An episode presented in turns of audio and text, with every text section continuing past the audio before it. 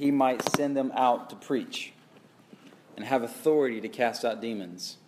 He appointed the twelve Simon, to whom he gave the name Peter, James, the son of Zebedee, and John, the brother of James, to whom he gave the name Boanerges, that is, sons of thunder, Andrew and Philip and Bartholomew and Matthew and Thomas and James, the son of Alphaeus and Thaddeus and Simon the Cananean and Judas Iscariot, who betrayed him. Father, we are grateful for your word. We sit under the authority of your word. We stand on the foundation of your word. It's your word, it's your spirit that gives us life, that makes us who we are as your people. It's your word and spirit that change us. So, Father, I confess my inadequacies to change anyone here today. It's only you that can do the good, the deep work that's necessary in this room. And so we, we confess that we're completely dependent, completely reliant upon the Spirit of God to come and do this work. That we would be transformed. Not for a moment, but for a lifetime. That tomorrow things would be different because of the work you're about to do in us right now. So, Father, help us to have that expectancy. Do it in a way that only you get the glory, only you get the honor that you deserve. We ask in Jesus' name. Amen. Vince Lombardi, the uh, Hall of Fame legendary coach of the Green Bay Packers, uh, came off the 1960 season. Green Bay lost the NFL championship to the Philadelphia Eagles. And uh, heading into 1961, he famously gathered his team around, this team of veteran football players who've been playing football a long time, held up a football before them and said, This is a football. Seems kind of dumb, like you know, duh, we're, we're professional athletes, we're professional football players, we know what football is. But his point was to go back to the fundamentals, to go back to the essentials, to not leave anything for granted, to not assume anything, but to start with the basics. This is a football.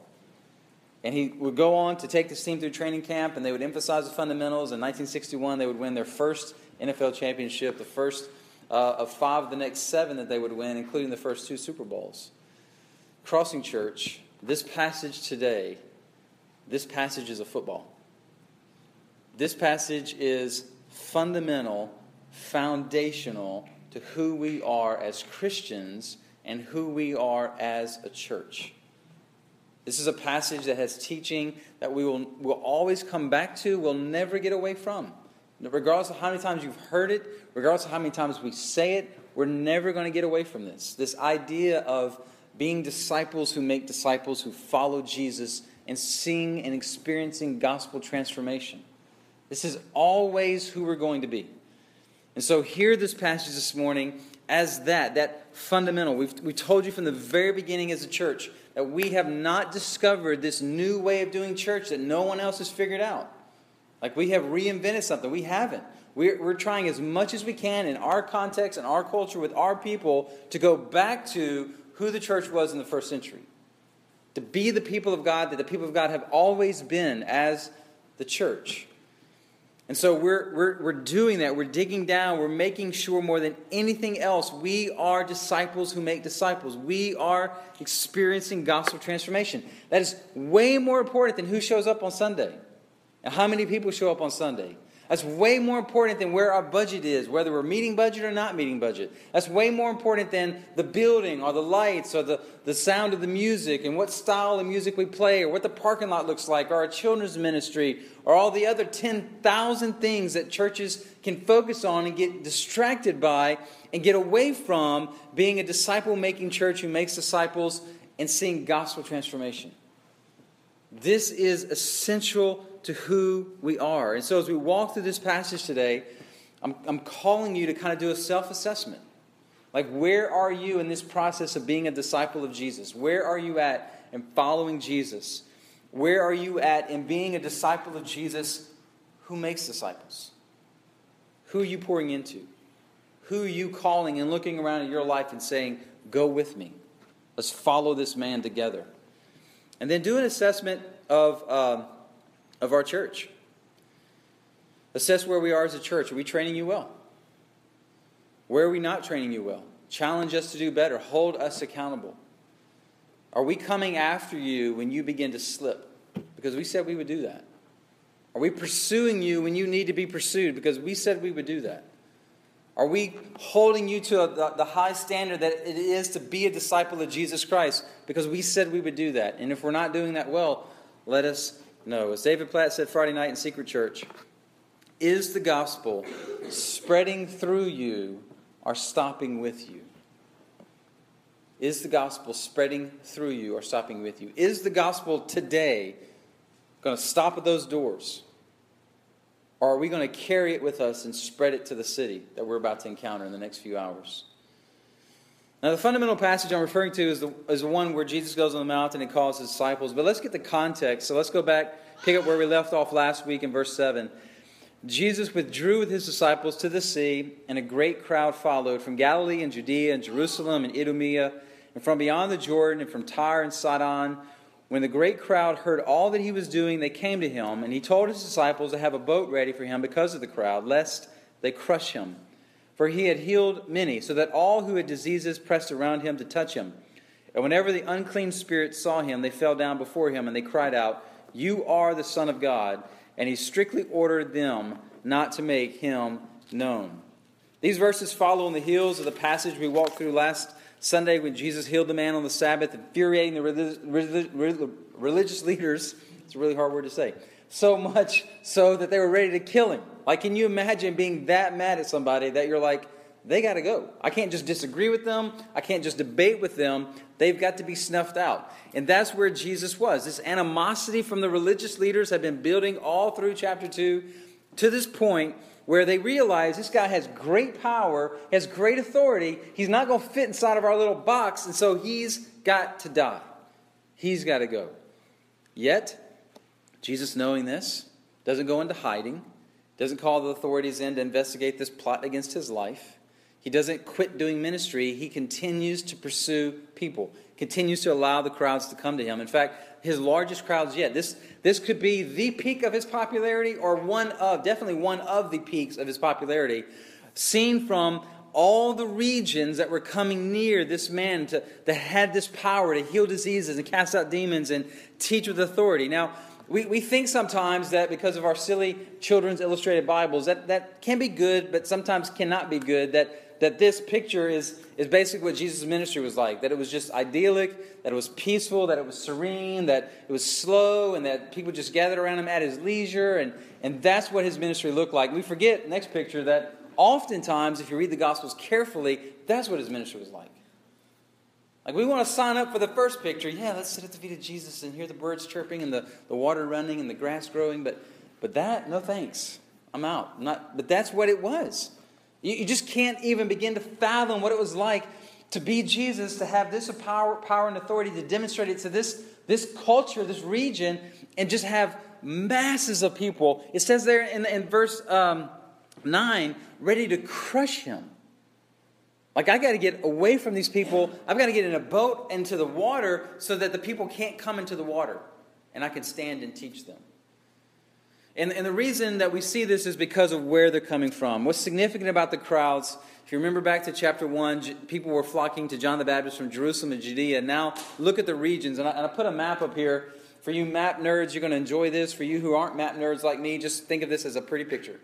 Um, you have the Great Sea, the Mediterranean Sea on the left, on the, on the western side. You have the little small Sea of Galilee colored in. To the north and to the south, you have the larger Dead Sea. And so it tells us that they were flocking to Jesus from all of these different regions. Now, the arrow points to Capernaum. That's about where Jesus was on the Sea of Galilee. That was kind of his home base of ministry. And it says that they were flocking from Galilee. So, all those little towns around the Sea of Galilee, they were coming to Jesus. It says that they were coming from uh, Tyre and Sidon, which is an area to the north. They were coming from Perea, which is an area beyond the Jordan, is what the passage says, across the Jordan River. They were coming to him from Jerusalem and Judea, of course and they were coming to him from as far away as Idumea. Now, the significance of all of these different regions being named is the progression. Notice in the passage from the Galilee, this is where Jesus had been, from Jerusalem and Judea. This is a strictly Jewish area, kind of the, the focal point of Judaism, Jerusalem and Judea. Idumea is a region 120 miles south of the Sea of Galilee, south of Judea. They were considered Israelites because they were descendants of, of Esau, the Edomites, but they were considered a mixture of Jew and Edomites. Then you have beyond the Jordan, that's Perea, that would include Jews and Gentiles. And then it names Tyre and Sidon, which was uh, two cities on the Mediterranean Sea. they were strictly Gentile. And so, as you always see in passages like this in the New Testament, you always move from Jewish to a mixture of Jew and Gentile to strictly Gentile lands, because that's how the gospel has progressed, will progress. In Acts chapter 1, verse 8, before Jesus ascends into heaven, he says, You will be my witnesses in Jerusalem, Judea, Jewish lands, Samaria, mixture of Jews and non Jews, and to the ends of the earth, Gentile lands, which eventually, by God's grace, made it to Monroe, in Louisiana, in the United States, that we could hear and believe the gospel. And that's how the gospel moves. It's how the gospel progresses from Jewish through a mixture of Jew and Gentile to Gentile lands to the ends of the earth. What's amazing is that, is that Jesus already has this diversity, this mixture of people, this early in his ministry. We're already seeing what he said would happen. People from all nations and all tribes and all languages and all tongues coming and finding unity, finding this relationship with Jesus, centered around Jesus. And this is where we're headed. As, as Platt said uh, Friday night at Secret Church, there's still thousands of people groups who have yet to hear the gospel, who are dying and going to hell. We know there are going to be people in those people groups with us in heaven. We know. The Bible says there are going to be people from every language, tribe, tongue, and people gathered around the throne of Jesus Christ. And so we are called to be sent to those people groups to get the gospel to them so that they can hear the gospel, believe the gospel, and become our brother and our sister in Christ. It's always been the plan of God, it's always been the, the ministry of Jesus to do this. And this ministry that Jesus is doing for them is a pretty good summary of what his ministry had been about so far healing, exhorting authority over demons, seeing these demonic forces. Really incredible. It, it, says that they're confessing that you are the Son of God, which is an incredibly accurate confession about who Jesus is. And it says they're falling down before him, if you notice that in the language of that passage. This is a, a language of a subordinate bowing before someone who is superior to him. Literally, these demons are bowing before King Jesus as he calls them out of these people and tells them to go away, confessing who he is. This has been his ministry, except now it comes under the cloud and the threat of this outright opposition from the religious leaders. And his ministry has also included so far and now again this calling of people to follow him, join him in his work. And it's through these verses that I want to walk through four fundamental aspects to being a disciple or follower of Jesus, as seen in Jesus calling these 12 men to follow him, to be his apostles. These these four things are so fundamental to being a disciple of Jesus that for someone to refuse these, for someone to say, These aren't my experience, then, then I would say you're not a disciple of Jesus. Like, these are essential. Like, you can't be a disciple without having experienced these things. It's that important. And the first thing we see is that a disciple of Jesus is one who is called and desired by Jesus and follows Jesus. A disciple of Jesus is one who's called and desired by him and he follows or he she follows Jesus. In the parallel account of this in Luke 6, we read that he before he called these men, he spent the entire night in prayer. So Jesus calling these 12 men was incredibly important, especially when you consider who he was calling. And it says in verse 13 that he called those whom he desired. Literally in the Greek, it reads, summoned those he willed he summoned those whom he willed to follow him. And what we see in verse 13 and what we see in the rest of the Bible is that our relationship with Jesus begins when he calls us. It's Jesus that determines the call. Like we just had the NFL draft the last few days, and this, this past weekend it's all about the players, right? Who's talented enough, big enough, strong enough, fast enough, smart enough to be a first round pick. And players go through all these hoops to prove themselves, and hopefully their name will get called and, and be selected by a team. Um, but with Jesus, the emphasis is, is not on us, the emphasis is on Him. He who calls. It's not, look how amazing those people are. Of course, Jesus would call them. It's, look how amazing it is that Jesus would call those people. Look at it. They're a mess.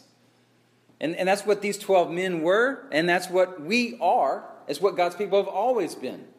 It's not of course, we're super, of course, Jesus would call us. It's why in the world would he, he call us? how amazing and gracious he is that he would call us. We saw this back in chapter 1 when Jesus first called these disciples, and we mentioned that it's a progression that he would call them, they would follow him for a while, they would go back to their life, he'd call them again. Well, there came a point in time, and this is it, where he called his disciples and they left everything and they followed him full time from now on. They didn't go back to fishing or any of their other jobs until he actually died on the cross, was buried in the grave, and then they, they went back to fishing in that period of time between his resurrection and ascension.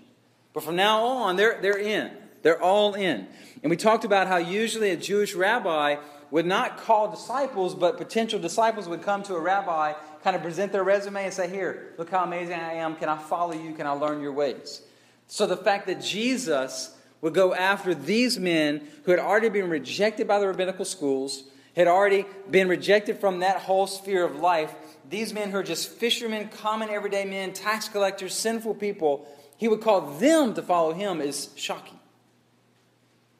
Just as shocking it is that he would call us to follow him. But that's where it begins. This is true in, in our relationship with Christ. It didn't begin with you seeking Jesus, it began with Jesus seeking you, coming after you. Think about it. God, it's God who created us. Like who in here chose to be born? Who in here chose the family that you chose to grow up in? Whether it was a, a healthy family or whether it was an unhealthy family, whether you stayed with your birth mom or whether your birth mom and father gave you up for adoption. Nobody made that choice. Who in here chose to be male or female? Nobody. Like I know today that's a big issue, and people are, are having surgeries and therapies to change that, but their chromosomes are still their chromosomes. You're either XX or you're XY. You can't change that because God determined that, right?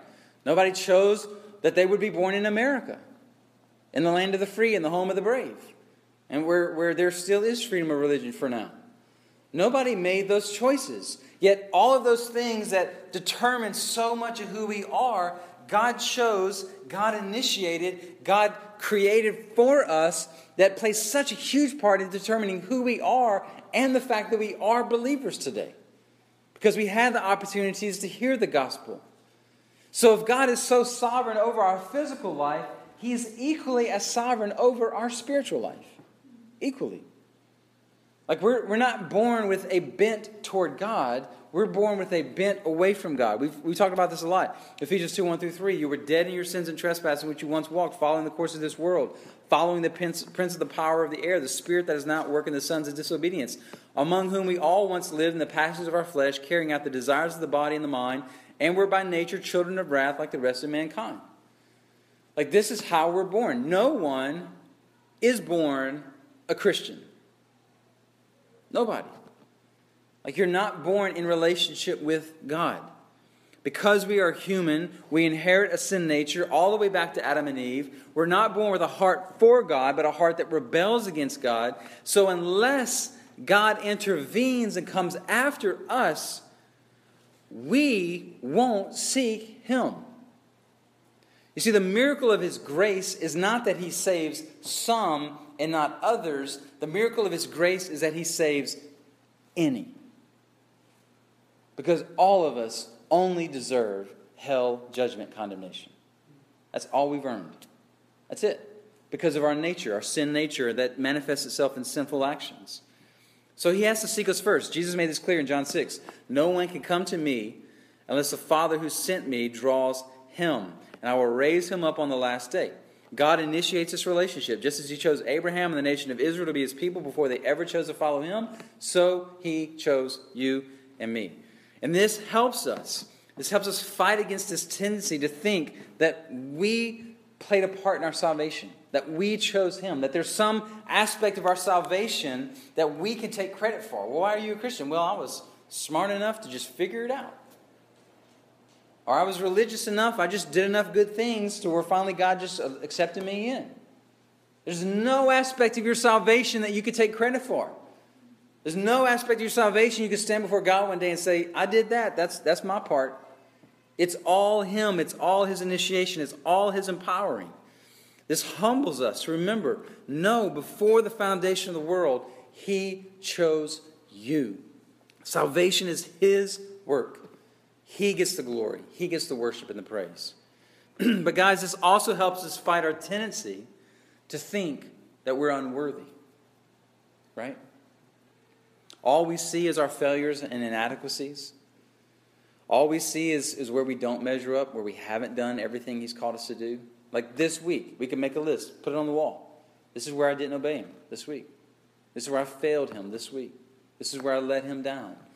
And some, some of us can be so beat down by that that we forget He chose you. He chose you. Not when you cleaned yourself up, but right where you are today, right now, this week, at your worst. He chose you. He wanted you. He came for you.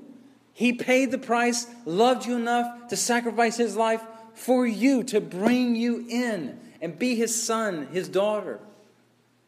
And so be, be aware of the worthiness that that gives your life. You're worthy because he chose you. You're not worthy and then he chose you. You're worthy because he chose you. You're his. You have value because of that. There's many times in my life where I've been overwhelmed by my inadequacies and failures. What I have failed at, what I can't do, who I'm not. And thankfully, the Spirit helps me preach the gospel to myself. And I'll just say to God, Look, God, you chose me, right? You wanted me to do this. You wanted me on your team. I didn't go looking for this. You came after me to do this. Because that's where it starts. It starts with Him. But once that initiating work is done in us, notice it says that we follow Him. It says in that passage, uh, in verse 13, that they came to Him. So when God does this, when Jesus does this, He, he calls you whom He desires. The reaction is you're, you're going to follow Him, you're going to go after Him. You, you, you can't help but do that when you've been transformed. So these 12 came to him. We follow him. It's what disciples or followers do. John 10 27. My sheep hear my voice, and I know them, and they follow me. I had a seminary professor who uh, loved to tell us a story about one of his professors who traveled to Israel years ago, probably in the 50s. And he was uh, watching and gathering around and studying shepherds there in the, in the local Palestine area uh, as they tended their sheep. And he was amazed one day when all these shepherds from all these flocks, dozens of flocks, brought all their sheep to this watering hole, and he just stood back and watched these sheep just get all mingled up together. And he's sitting there thinking, this is, this is a disaster. This is chaos. Like, how is these shepherds going to separate all these sheep after they're through watering and drinking water and resting and all this stuff that they're doing? So, after so much time passed, one of the shepherds walked over to the side, headed up this walkway, they went up this hill, and he just began to call. This professor was amazed at one little ewe lamb over here that stood up, kind of dusted herself off, and began to go to her shepherd. And another one over here, another one over here, another one over here. All the sheep that were that shepherd's sheep knew his voice. And they got up and followed him. Because that's what a flock does follow the voice of their shepherd. And that's what we do as followers of Jesus. So, a disciple of Jesus is one who's called by him, desired by him, and follows him. And for many in this room, you've experienced that. So, my encouragement for you today is this remember that call.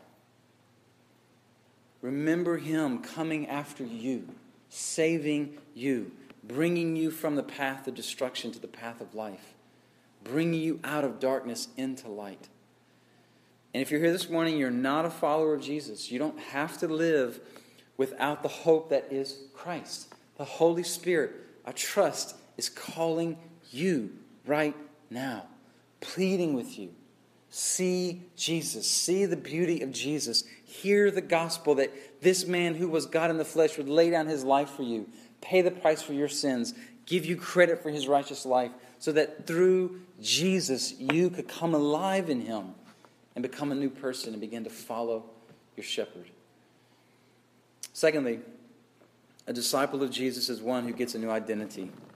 A disciple of Jesus is one who gets a new identity.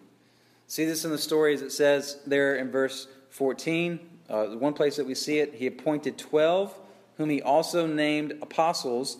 And you actually see it in some of the apostles there in verse 16. Simon he gave the name Peter, James the son of Zebedee, and John the brother of James he gave the name sons of thunder. So some of them are actually literally renamed. But all 12 of them were renamed or given this name apostle. It's very interesting language there, that word appointed or calling them apostles. The word appointing literally means to create. Like when the Old Testament was translated from Hebrew into Greek about 150 years before Jesus arrived on the scene, in this version of the Bible called the Septuagint, when those translators were looking for the Greek word for create, they used the same exact word that's used right here create. So in the beginning, God created the heavens and the earth. Same exact word is used right here when it says he appointed them apostles. In other words, Jesus is creating from nothing this group of men called apostles. He's creating them, He's fashioning them, He's forming them. It's not like they went through training and they proved themselves or earned themselves so that He had to give them this degree like we do for college. He's calling them from, from being nothings and nobodies into being these 12 men. He's making them right now, in this instance, these apostles. And the fact that it's 12 is incredibly significant. Like if you remember in, in Acts chapter 1, uh, Judas had betrayed Christ, and in his sorrow, his misery, he didn't repent, but he killed himself. And so they had 11 apostles or disciples. And in Acts chapter 1, they're in the upper room. Jesus ascended to heaven. They're waiting for the Holy Spirit to come. And what do they do? They go through the process of appointing a 12th apostle. You couldn't have 11, you had to have 12. Not 13, not 10, not 14, 12. Had to be 12. Why? Well, this conjures up this idea of the 12 tribes of Israel.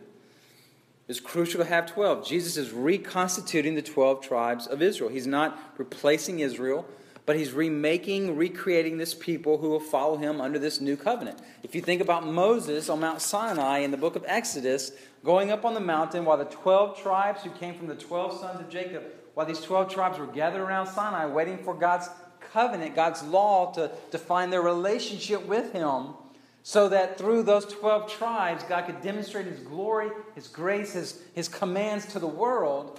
So now Jesus goes up on a mountain, like Moses, to create these 12 men who would be the foundation of the church through whom God would demonstrate His glory, His grace, His love, His law to the entire world. This is a, the new covenant, a new gathering of 12. In fact, these 12 men, it, it tells us in Matthew, will sit in judgment over the 12 tribes of Israel. This is a reconstituting of God's people under the new covenant. And these apostles, which means literally sent out ones, these men will become the, what we say, capital A apostles of the church. So we still have the apostolic gift that people in a church can have. So think of like a church planter. But these men are the capital A apostles. Like there, there were these men and no one else. And they become the foundation on which the church is built, like Acts 2.42. It says the early church were devoting themselves to the apostles' teaching. Ephesians 2, 19 through 21. So then you are no longer strangers and aliens, but you are fellow citizens with the saints and members of the household of God, built on the foundation of the apostles and prophets, Christ Jesus himself being the cornerstone. Paul would be added to that number, and what we find throughout the rest of the New Testament is these capital A apostles were men who saw the resurrection of Jesus, men whose authority the church recognized, and through these men, while the, the New Testament scriptures were being written, while they're being collected and compiled and preserved, these men would give the New Testament its authority. So, like all the New Testament books, have to either be written by an apostle or come through the influence of one of these 12 apostles, plus Paul. So, like, Mark is not one of the apostles, but Mark is written under the influence of Peter. Luke is not one of the apostles, but Luke is written under the influence of Paul, one of the apostles. And so, all the New Testament books had to carry with it the apostolic authority. And when you look at the other books that were being circulated at that time, the primary reason they weren't accepted by the church is because they didn't have apostolic authority. They weren't part of these 12 men. Now, here's the deal some denominations will elevate these guys to this place of sainthood that God never intended, like the Christian version of Marvel Avengers or something. You know, Peter's Incredible Hulk, and uh, maybe John and James, they're Spider Man, and Iron Man, and maybe uh, Paul is Captain America or whatever. Like these Christian superheroes who had powers and did things that nobody had ever done. That's not what God ever intended. It's not what God ever wanted. If you look through the rest of the, the New Testament, you see that these guys, when they were brought before the religious establishment, the reaction of the establishment was always, who are these guys? These guys are a joke. They haven't been to our schools. They're untrained. They're unlearned. They're from the backwoods and, and, and nobodies and nothings. Yet what they could not deny is that these men had power, and these men, it tells us in Acts, had been with Jesus. They could not deny that. That was the identity of these 12 men. They weren't impressive on their own, they were impressive because of their relationship to Jesus. Capital A apostles were amazing because of that. We experience this similar change in identity when Jesus calls us and makes us a new creation, as 2 Corinthians 5.17 says. It would be like if the Rams called me this past week. The Rams had number one draft pick, and they said, Jared, we're going to select you number one as our quarterback of the future. And you're like laughing, like, right, right, really? Please. But what if I showed up? What if it happened? What if I showed up in the fall, first game, I throw four touchdowns and 350 yards? people were like, What? This guy didn't play high school uh, football in high school, much less college. Where did he come from? Who is that? In a, in a much greater way, that's similar to this new identity that comes from nowhere that we receive through Jesus Christ. When we become this new creation, we are indwelt, we are indwelt by the very presence of God. Who are we to be indwelt by God? Look at yourself. Look at me. Who am I to be indwelt by a holy God? Yet that's what He does. When He calls us, creates new life in us, and makes us a new person. God moves into the neighborhood so that through our lives, His name will be made known through this new identity. Before Christ, the Bible calls us what? Lost, dead, blind, in the dark children of wrath, citizens of the kingdom of darkness, agents of Satan. But once Christ moves in the neighborhood, who are we in Christ? Holy, blameless, light of the world, salt of the earth, children of God, alive in Christ, found, forgiven, redeemed, born again, born from above, adopted sons and daughters of our Father in heaven, co heirs with Christ, brothers and sisters of Christ, his people, his sheep, a nation of royal priests, overcomers, saints, righteousness of God. And I could go on. When does he call us those things? When we make it to heaven? When we've done enough to prove that, yeah, that's who we are? No. Throughout the New Testament, he says that about us right now. He writes this to his people right now, to the dumpster fire that was the church in Corinth. He called them saints and those sanctified in Christ Jesus. He looks at you on your worst day and says this about you because your identity is not rooted in what you do, what you've done. Your identity is rooted in who Christ is, what Christ has done. It's not rooted in your performance, it's rooted in the performance of Christ. So, this identity that He gives you is based upon Christ, and it never changes. It's always true of you because God sees you through Christ. Church, rest in that. Worship from that. Serve Him from that. Be devoted to Him from that. That is how your Father in heaven sees you always. Always. He, can, he cannot see you any better. That's who you are, Christian. Thirdly, a disciple of Jesus is one who lives in relationship with Jesus and other disciples. A disciple of Jesus is one who lives in relationship with him and other disciples. Look back again at verse 13. It says, He went up the mountain and called to him those whom he desired, and they came to him, and he appointed twelve, and he named apostles, so that they might be with him, and he might send them. You see, the first aspect of following Jesus is not what you do, but it's who you are with Him. Another distinction between Jesus and the typical rabbis in the first century. The, these rabbis, a typical Jewish rabbi, would tell their followers, Follow me as I teach you how to follow the Torah, the Old Testament law. Jesus, who's the Son of God, God in the flesh, he didn't care about being a typical Jewish rabbi. He says, Follow me. Be with me. I, I am the Torah come to life because I've fulfilled all aspects of it. You just be with me, and I'll show you what it means to obey the, the law. There will be a, a call, there will be a call to do something. We'll get to that in a second. But the doing in Christ always flows out of the being with Christ. We are in a relationship with Christ before we can do anything because of Christ.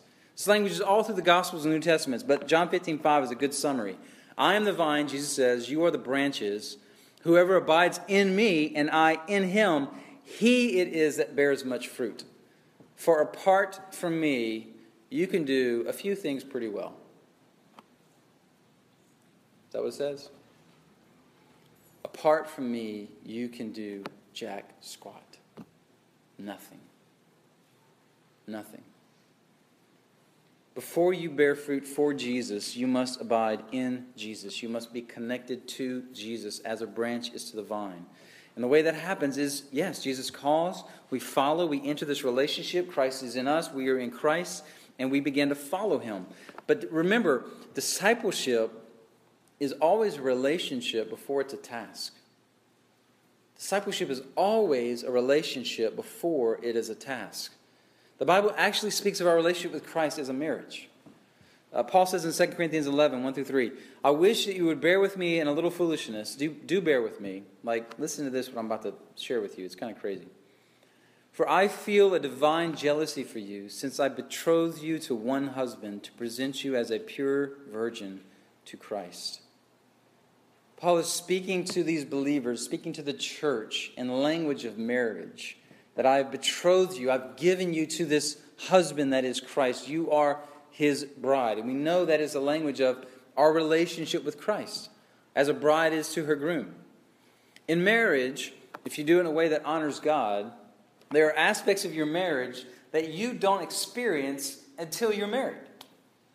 I mean, obviously, we're thinking of sex and physical intimacy and all sorts of physical intimacy. Right. You don't do that until you're married, absolutely. But there's other things. Like, you, you don't move in together until you're married. You don't uh, take, the, the wife doesn't take the husband's last name before they get married. That'd be kind of weird. You know, from now on, y'all call me this.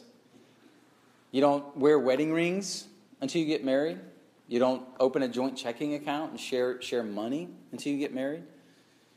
You don't uh, decide who, who's going to hold the remote control and who cleans the dishes. You don't fight over whose turn it is to take out the trash. You don't uh, decide who cleans up the kids' vomit and who cleans the bathrooms and who mows the yard. You don't really do any of that until you get married, right? And I've, I've told, we were talking to Jesse and Chandler before and others, uh, and I always remember how weird that is. Like, you don't do any of that stuff. You're these two single people doing life together. Yeah, an engaged couple, right. But then you go through the ceremony, and a few hours later, boom, you do all of that. Which causes a lot of tension, a lot of problems. And your first year of marriage is like World War IV, right? It's just crazy because of all the selfishness that starts to come out of the, the pores of your flesh. And you've got to figure this out. And by God's grace, you will, and you'll be healthy and be good. But the, the task of being a married couple doesn't happen until the relationship happens and you become a married couple. Then all that flows from that. Jesus calls us to be in relationship with Him through salvation, being born again, made alive by Christ. Then we carry out the task of relationship. Guys, never lose sight of the fact that tasks flow from and circle back to the relationship. The tasks that we do as a disciple of Christ are relationally driven. And for those of you who are like me, you're very task driven, this can be a great battle in your soul. A great battle in your soul. Like we spend time in Scripture, check. Prayed today, check. Came to worship gathering, check. I gave my tithe and offering, check. I sang some songs, check. Took communion, check. I was nice to my coworkers this week, check. I was nice to my husband, uh, husband, wife, and kids this week, check. I'm doing all the things I'm supposed to do, but is it flowing from resting in Jesus? Is it creating in me joy in Jesus and worship? Or am I just checking the boxes and going through the motions and doing the task? That's very, very simple to do that. So let me ask you, especially those of you who are task driven, but really all of us, are you doing, or, or, rather, the things that you are doing that you call your relationship with Christ? Things we talk about all the time being a part of this church, being in a missional community, being in a DNA group, giving, serving, reading a Bible, praying. Are all those things leading you to Jesus? Are all those things creating love in your heart for Jesus? Or is it just, I'm checking the boxes, I'm doing the things I'm supposed to do? And, and what happens if that's what you're doing, you're going to dry up and you're going to be miserable because it's not going to be enough. Being religious is not enough. And I don't care how gospel centered we say we are, we can be religious. We can be religious if we're not getting back to Jesus and letting those things bring us to Jesus. But we aren't just called to be with Jesus, it says we're also called and created to be in relationship with each other. So this is not Lone Ranger, Ranger Christianity, right? Just me and God, as whoever that guy who sang that song said. It's us and God together. He calls 12 together into this one unit called the apostles, with the foundation for billions that he would call together to be this one thing called the church. How many churches are there in Monroe? One. One church in Monroe. That's all there is. There's only one church. Jesus never calls us to be Christians in isolation. We're always called and created to be a part of this community, and it's a community that is a mixture of beauty and gobs of brokenness. Like if you look at the, the history of these men, and, and some of the other gospel accounts bring out some of their their identifying qualities. You've got, you've got a tax collector, Levi or Matthew, and you've got a zealot. All right, tax collector uh, is known for uh, being faithful to the nation of Rome, the Empire of Rome. So they're selling out their Jewish countrymen in order to collect taxes for Rome, is how it's seen. And a lot of them are collecting extra on the side to, to live a, a, a lavish lifestyle. So not only are they seen as traitors, they're seen as corrupt and evil. That's Levi Matthew. And you got the other disciple who's a zealot, who's known for their love, their passion, their faithfulness of the Jewish people. Like they were like nothing better than to raise up an army, march on Rome and conquer Rome and restore Israel to its glory days under David and Solomon. And Jesus calls two of these men to be 12 of his disciples. Like, think of some common day parallels. Would Jesus call a follower of Donald Trump and a follower of Bernie Sanders to be 12 of his disciples? He might, because that's how opposite they were, these two men. Yet he called them to do this life together. You've got Peter, who is a hothead, who's always getting himself in trouble with his mouth. You've got James and John, who are the sons of thunder, who have their mommy run up to Jesus one day and say, Jesus, which one of my little boys are going to sit on your right hand? Which one of my little boys is going to sit on your left hand? Elevating her sons above the other ten disciples. You got John, who's known for how much he loves Jesus. And if you read the Gospel of John, it's like the whole time his eye is, he's got one eye on Jesus, he's got one eye on Judas, because he just knows something's not right with Judas. He's stealing money from the poor, the benevolent fund. He's this uh, son of the devil. And so you've got tons of conflict, relational issues within these 12 men. Who are the foundation of the church? Right? These 12 men, they, they are, I mean, if you got 12 men from any walk of life and put them together, it'd be all kinds of conflict and relational tension. Well, thankfully, when God chose who would be a part of the Crossing Church, He didn't put together a bunch of people who have different opinions about life and movies and coffee and uh, what's cool, what's not cool, and what, what's good on Netflix, what's not good on Netflix. I mean, obviously, Snowpiercer is the best movie on Netflix, and he didn't call a bunch of people together to do life who had different views on parenting or politics or theological secondary issues or, or anything like that. He called a bunch of people together to be the Crossing Church who are uniform in what is good and bad and right and wrong and fun and not fun, right? That's who we are. No, that is not who we are. We can be an absolute mess. Let's be honest. Let's not put on a pretty face every Sunday. Let's be real about who we are. Now, some of this is, is personality and temperament dif- differences, and, and we have different viewpoints on things that don't really matter. They only become primary issues when we elevate secondary issues and third and fourth area issues to places of, of too importance, and they call disunity. And sometimes we do that. We elevate secondary issues, and then we start ostracizing each other and criticizing each other and, and pointing um, each other to how you're wrong. And, at that point, it becomes a sin. But it's not um, a spiritual gift, it's not a work of the Holy Spirit in you to be critical and ostracize people just because they don't do things like you do them or they don't see things like you see them. Like, that's not a work of the Spirit in us. It's not a spiritual gift to be harsh and hurtful and call it your personality. It's not a work of the Spirit to form cliques and not be inclusive of every single person who's a part of the crossing church. That's not a work of the Spirit.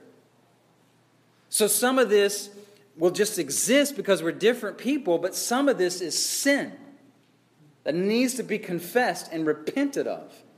Some of this is a lack of love because love covers a multitude of sins. And we're harboring stuff against each other. We're holding stuff against each other.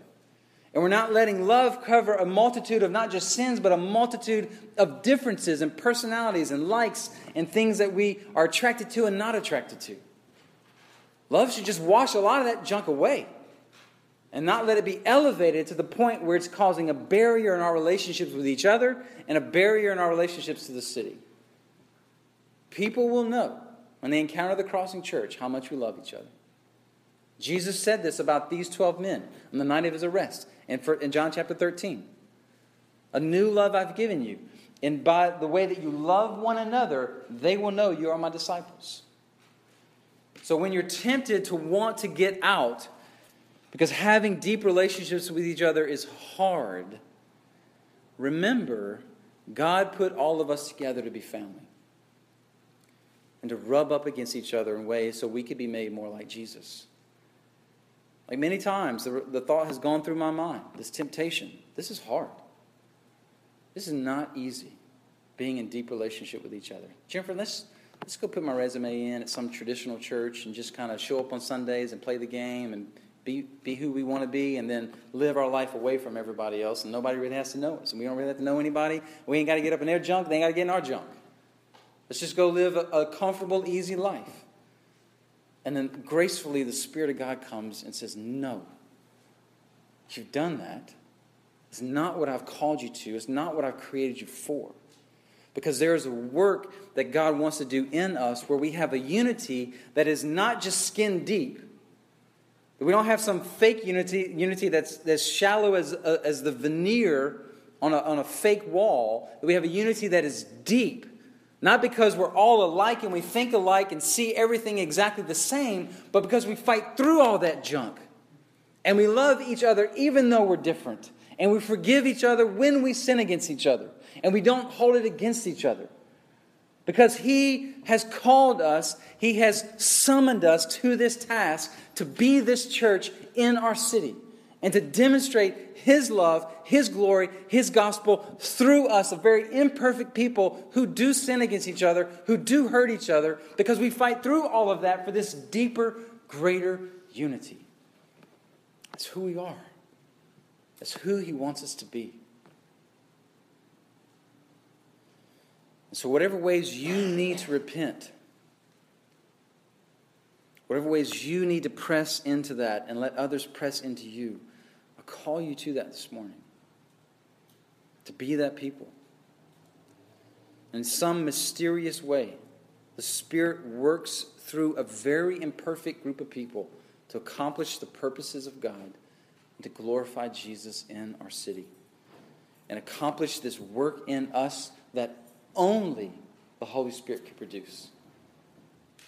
And so, see the beauty of this life together in, in a passage, Romans 15. Romans 15 comes off the heels of Romans 14, where Paul was working through an issue that was causing division in the Roman church. Should I eat meat, eat meat that's been offered to idols or not? And it was causing, they were fighting. Secondary issue causing fighting in the church because, because they were allowing it to become a primary issue. So, off the heels of that, he says this in Romans 15 We who are strong have an obligation to bear with the failings of the weak And look at this not to please ourselves. Let each one of us please his neighbor for his good, to build him up. For Christ did not please himself. Christ did not live to please himself. He didn't come to please himself. But that, as it is written, the reproaches of those who reproached you fell on me. For whatever was written in former days was written for our instruction, that through endurance and through the encouragement of the Scriptures we might have hope. And look at Paul's prayer. May the God of endurance and encouragement grant you to live in such harmony with one another, in accord with Christ Jesus, that together you may, with one voice, glorify the God and our Father of our Lord Jesus Christ. Therefore, welcome one another as Christ has welcomed you for the glory of God. Think about how Christ has welcomed us. Does he ever put up any walls to us? Does he ever hold back in any way? Is it not full embrace, full love, full grace and love and mercy all the time? Welcome each other in the same way. Lastly, a disciple of Jesus is one who is sent to preach his gospel, demonstrate his power. In verse 14, it says that he might be with them, he might send them out to preach and have authority to cast out demons. The only way we do this work is if we are in relationship with Jesus and community with other followers of Jesus. We're going to talk about more of this in the coming weeks, and so I'm going to save uh, some of this for then. But if you are a follower of Jesus, a disciple of Jesus, you will communicate the gospel and demonstrate the reality of gospel power in your life. Again, one of Platt's great quotes from Secret Church the other night God did not save us so that we could smile and be nice people. He saved us so we could proclaim the gospel of Christ. Anybody can be nice to each other. Anybody can smile. You don't need Jesus for that. What makes us distinct is we proclaim the gospel of Jesus Christ. And so our lifestyle is not enough to proclaim the gospel. And he said this in the context of saying to those who say that, that all I got to do is live a good life and people will know I'm a Christian and they'll believe in Jesus. No, they won't. Because in our culture, in our context, you can worship a false, false God like Mormonism and Islam and Jehovah's Witness and not proclaim the gospel of Jesus Christ, but look better than Christians who do believe in the gospel of Jesus Christ. You can't assume they're going to know by the way you live that it's because of Jesus. You've got to tell them. And so, where are you in your self assessment? Where are you in your self assessment? A disciple of Jesus is one who is called, and desired by Jesus, and follows Jesus. Have you done that? Are you experiencing that? Disciple of Jesus is one who receives a new identity. Are you resting in that? Are you pursuing that? A disciple of Jesus is one who lives in relationship with Jesus and other disciples. What's healthy there? What's not healthy and what needs to be repented and confessed? And then a disciple of Jesus is one to sent, the one who's sent to preach his gospel and demonstrate his power. Father, we are so thankful for Jesus. That he came, that he lived, that he died, that he rose from the dead, that makes all of this possible. So, Holy Spirit, you have spoken to us this morning. And we pray that you would enable our obedience in response to the word that you've spoken. Not just obedience right now, but obedience tomorrow and this week.